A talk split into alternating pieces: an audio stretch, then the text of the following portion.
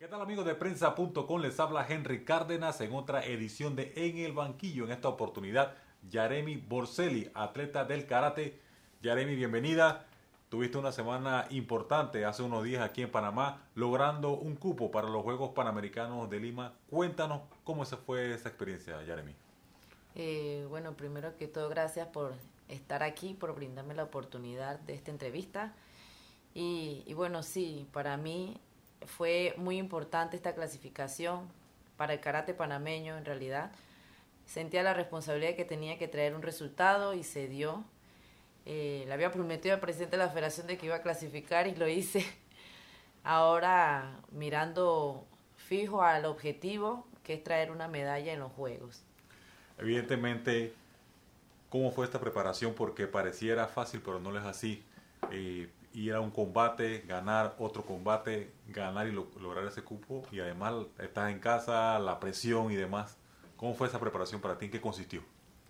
Bueno, ya desde los Juegos Centroamericanos 2017 veníamos con una preparación. Mi entrenador Carlos Santos, mi compañera Ninochka Carrasco y mi hermano Ronaldo, veníamos con un plan de entrenamiento desde ese entonces y lo seguimos. No paramos de entrenar y se fueron dando los resultados, y creo que este resultado de verdad que fue bien importante y fue eso, el resultado de esos entrenamientos de ya hace un año, casi 2 años, que fue importante de verdad. En Barranquilla, el 5.º lugar, no pudiste acceder al podio, a la disputa. ¿Qué marcó la diferencia para que en esta ocasión estuviera entre los mejores? Porque recordemos que en este evento que hubo en Panamá, hubo un torneo clasificatorio para los Juegos y hubo un Panamericano en sí, propio de la actividad. ¿Qué marcó la diferencia para ti? Para eso veo Barranquilla, de verdad que sí, me sentía preparada. Estaba preparada, con tal que le gané en las primeras rondas de eliminatoria, le gané a la que quedó campeona, que fue algo que wow. Pero fue una cosa de números ahí, que quedamos empate en los números, que la otra me ganó. Cada una había ganado sus 2 combates, claro. Y por diferencia de puntos, la de Cuba fue la que pasó y bueno, me quedé. Mi entrenador no había ido. Esta vez sí estaba presente mi entrenador, que creo que marcó bastante diferencia. Esa fue la diferencia. Sí, los consejos ahí entre asaltos. Sí, es que cuando uno está con el entrenador, ya él te conoce. Él está ahí diciéndote que sabe tu deficiencia, sabe lo bueno que tienes. Y entonces ya analiza al rival por ahí mismo también. Claro, exacto. Y entonces como es un trabajo en equipo, él desde afuera y yo desde adentro. Y entonces creo que eso de verdad que sí funcionó y creo que va a marcar la diferencia en los Juegos también. Que haya en agenda, porque evidentemente la competencia es más dura ahora en los Juegos Panamericanos. Que haya en agenda para ti la preparación, ¿en qué consiste? Bueno, ahora la preparación va a ser un poco más intensa, tanto en la parte física como técnico-táctico. Seguimos igual el equipo, trabajando fuerte y meter más concentración y más dedicación y más ganas. Eso es lo que va a marcar la diferencia. Y tenemos eventos afuera, internacionales, que bueno, esperando de que las instituciones responsables nos apoyen para esta preparación. En ese plan, si se puede saber, antes de julio, que son los Juegos en Lima, hay en agenda o probable agenda 2 o 3 competencias internacionales. ¿Dónde serían? ¿Qué están buscando al respecto? Bueno, sí, existe el Campeonato Centroamericano y del Caribe, que se realizará en Costa Rica en el mes de mayo. Está una Serie A, que es en Canadá. Está también un Iberoamericano, que será en México. Así que, bueno, los metemos ahí en la agenda para ver en qué nosotros podemos cumplir. Evidentemente necesitan el aporte de PanDeporte y de la empresa privada, porque más que todo en estos momentos que PanDeporte está bajo la lupa por parte de la Contraloría por los ya sabido escándalos que se han dado. ¿Qué mensaje tú das al respecto, Yaremi? Bueno, sí, a veces si uno quiere los resultados uno tiene que invertir, y si el país quiere los resultados toca invertir en los atletas que vamos a ir a representar al país. El Comité Olímpico también es parte responsable de esto, que nos va a ayudar y nos va a apoyar. Tiene la responsabilidad, mejor dicho, de apoyarnos para poder traer un resultado. No, y evidentemente Y cuando hablas de eso, el fanático y todos acá, cuando vemos los videos, hay una transmisión, estamos remando, dale, dale, sin embargo, no vemos la realidad que hay detrás de esto, que no es fácil llegar y en las mejores condiciones, porque para llegar y buscar una medalla, a ustedes les cuesta bastante, sobre todo recibir el apoyo. Sí, es un tema de, bueno, de dedicación primero, y el otro tema es el de apoyo, porque hay veces que, bueno, nos apoyan y no nos dedicamos, pero las dos juntas sí dan el resultado que uno quiere. ¿Tú estás dentro del plan de incentivos del PanDeportes? Sí, gracias a Dios. ¿No? Sí, gracias a Dios he estado en ese plan desde los 15 años y es porque me he mantenido, siempre he tenido en mente de que eso tengo que mantenerlo con resultados y gracias a Dios cada año traigo mi medalla de oro, las medallas que me exijan, las traigo para poder mantener eso y eso en realidad es lo que me ha ayudado mucho a nivel profesional, a nivel deportivo y de verdad que ahí sí no, en esa parte no tengo quejas. Gustaría de que nos apoyaran un poco más, claro, de que el incentivo fuera más, pero bueno, me he acomodado con lo que me han aportado y de verdad que sí, para mantenerlo siempre hay que traer resultados. En la carrera de un atleta hay momentos altos y momentos bajos. ¿Recuerdas a tu momento bajo, una competencia decepcionante y a su vez el momento más cumbre que has tenido? Bueno, sí hubo un momento donde pensé que ya todo se iba como abajo.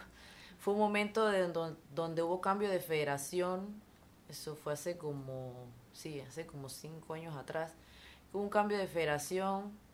Y no se participaba. En ese entonces nada más fui a una competencia, guindando de un hilo ahí, tenía que traer resultados. Y me decían, tienes que traer medalla, pero ¿cómo voy a traer medalla si no me mandan a competir? Claro. ¿Cómo sustento eso?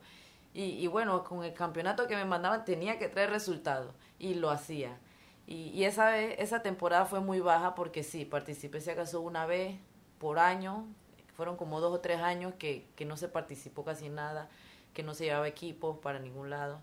Así que pensé que ya todo se había derrumbado, pero de repente de nuevo, ya ahora de nuevo estoy como que me siento bien, me siento en el top. Y ahora más con esta clasificación a los Juegos Panamericanos, que para mí es una segunda oportunidad que Dios me ha dado. Los primeros fueron en Guadalajara. 2011. 2011, yo tenía 18 años y... ¿Con cuál de los dos momentos te quedas?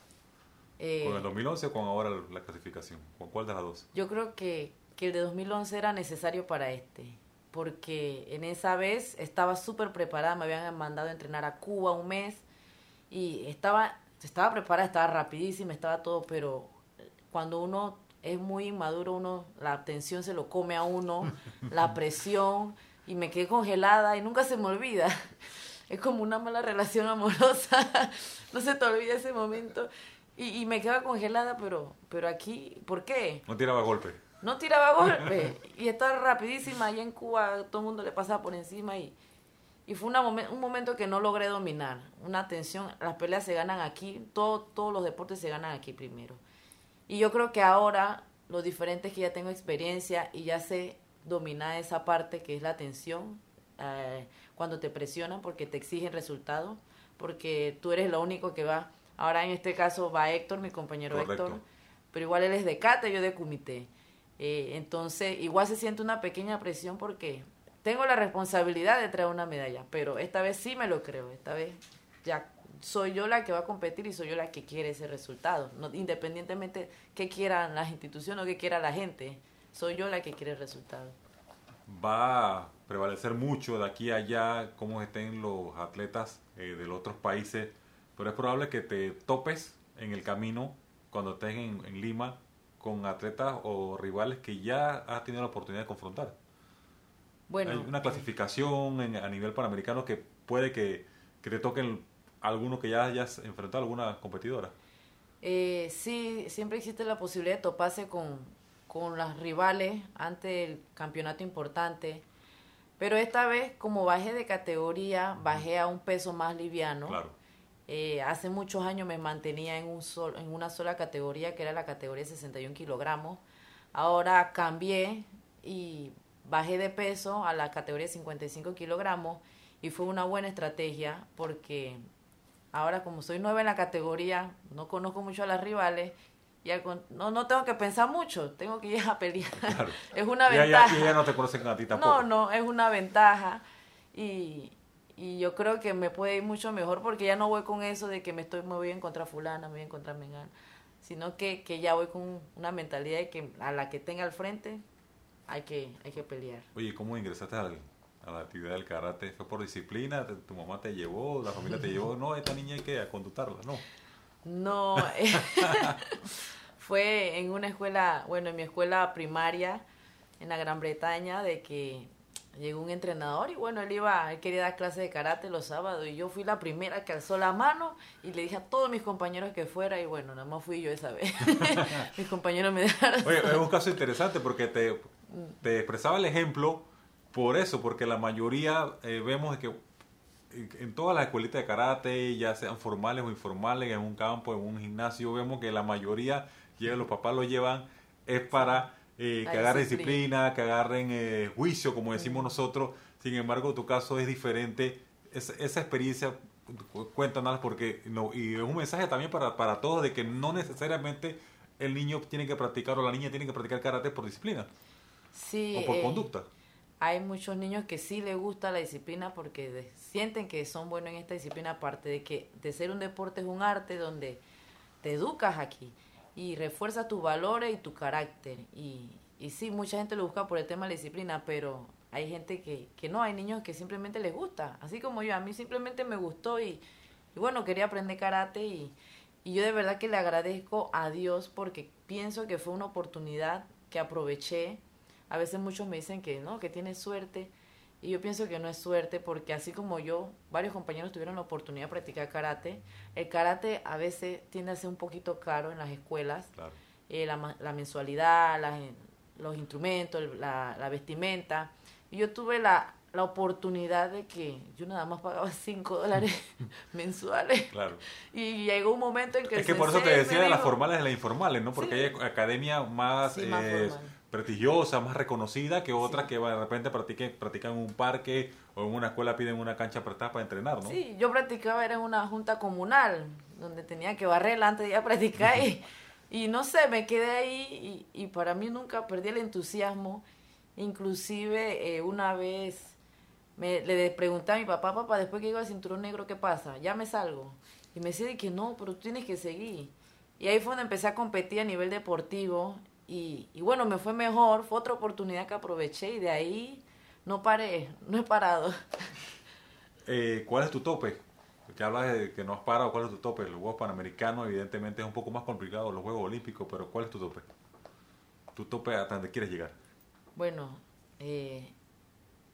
un campeonato mundial, no sé. Mira que mi tope era llegar a un campeonato mundial. Ahora... Lo que quiero es conseguir la medalla panamericana, pero sí mi tope era llegar a un campeonato mundial. Pensé que no lo iba a hacer y la federación actual con el presidente Eduardo Fría y junto con otro equipo, un equipo de trabajo, nos llevaron al mundial y junto con una madre de familia de un compañero de nosotros, nos llevaron al mundial y fue una experiencia, wow, inolvidable. Yo siempre me imaginaba cómo yo sería pelear con una europea y yo decía, si yo voy a un mundial que me pongan a pelear con una europea, claro. Yo no quiero pelear con gente de acá de América. Que te lo topas a cada rato, sí, que lo mencionamos hace un momento, ¿no? Y llegué y pasé 4 rondas, pasé hasta la 4ª ronda, todo el mundo se quedó guau, y para mí fue guau. No pensé que iba a llegar eso. Le decía a mi entrenador, yo voy a tan siquiera pasar la primera ronda. No importa, porque te en realidad... objetivo, paso a paso. Sí, paso a paso. Voy a pasar la primera ronda porque es un campeonato muy difícil. Y más acá, este nivel de América, que a veces tendemos a tener el nivel un poco bajo, pero yo tenía muchas ganas. Siempre le digo a mis compañeros, si tú tienes corazón y tú te mentalizas, lo demás sale por sí solo. Siempre tienes que pensarlo, soñarlo y hacerlo. Las dos realidades. Me imagino que... adquiriste experiencia de otros compañeros de otros países de Europa o de la región y cuando se intercambiaban información de cómo entrenabas tú y cómo entrenabas ellos, ¿había una disparidad?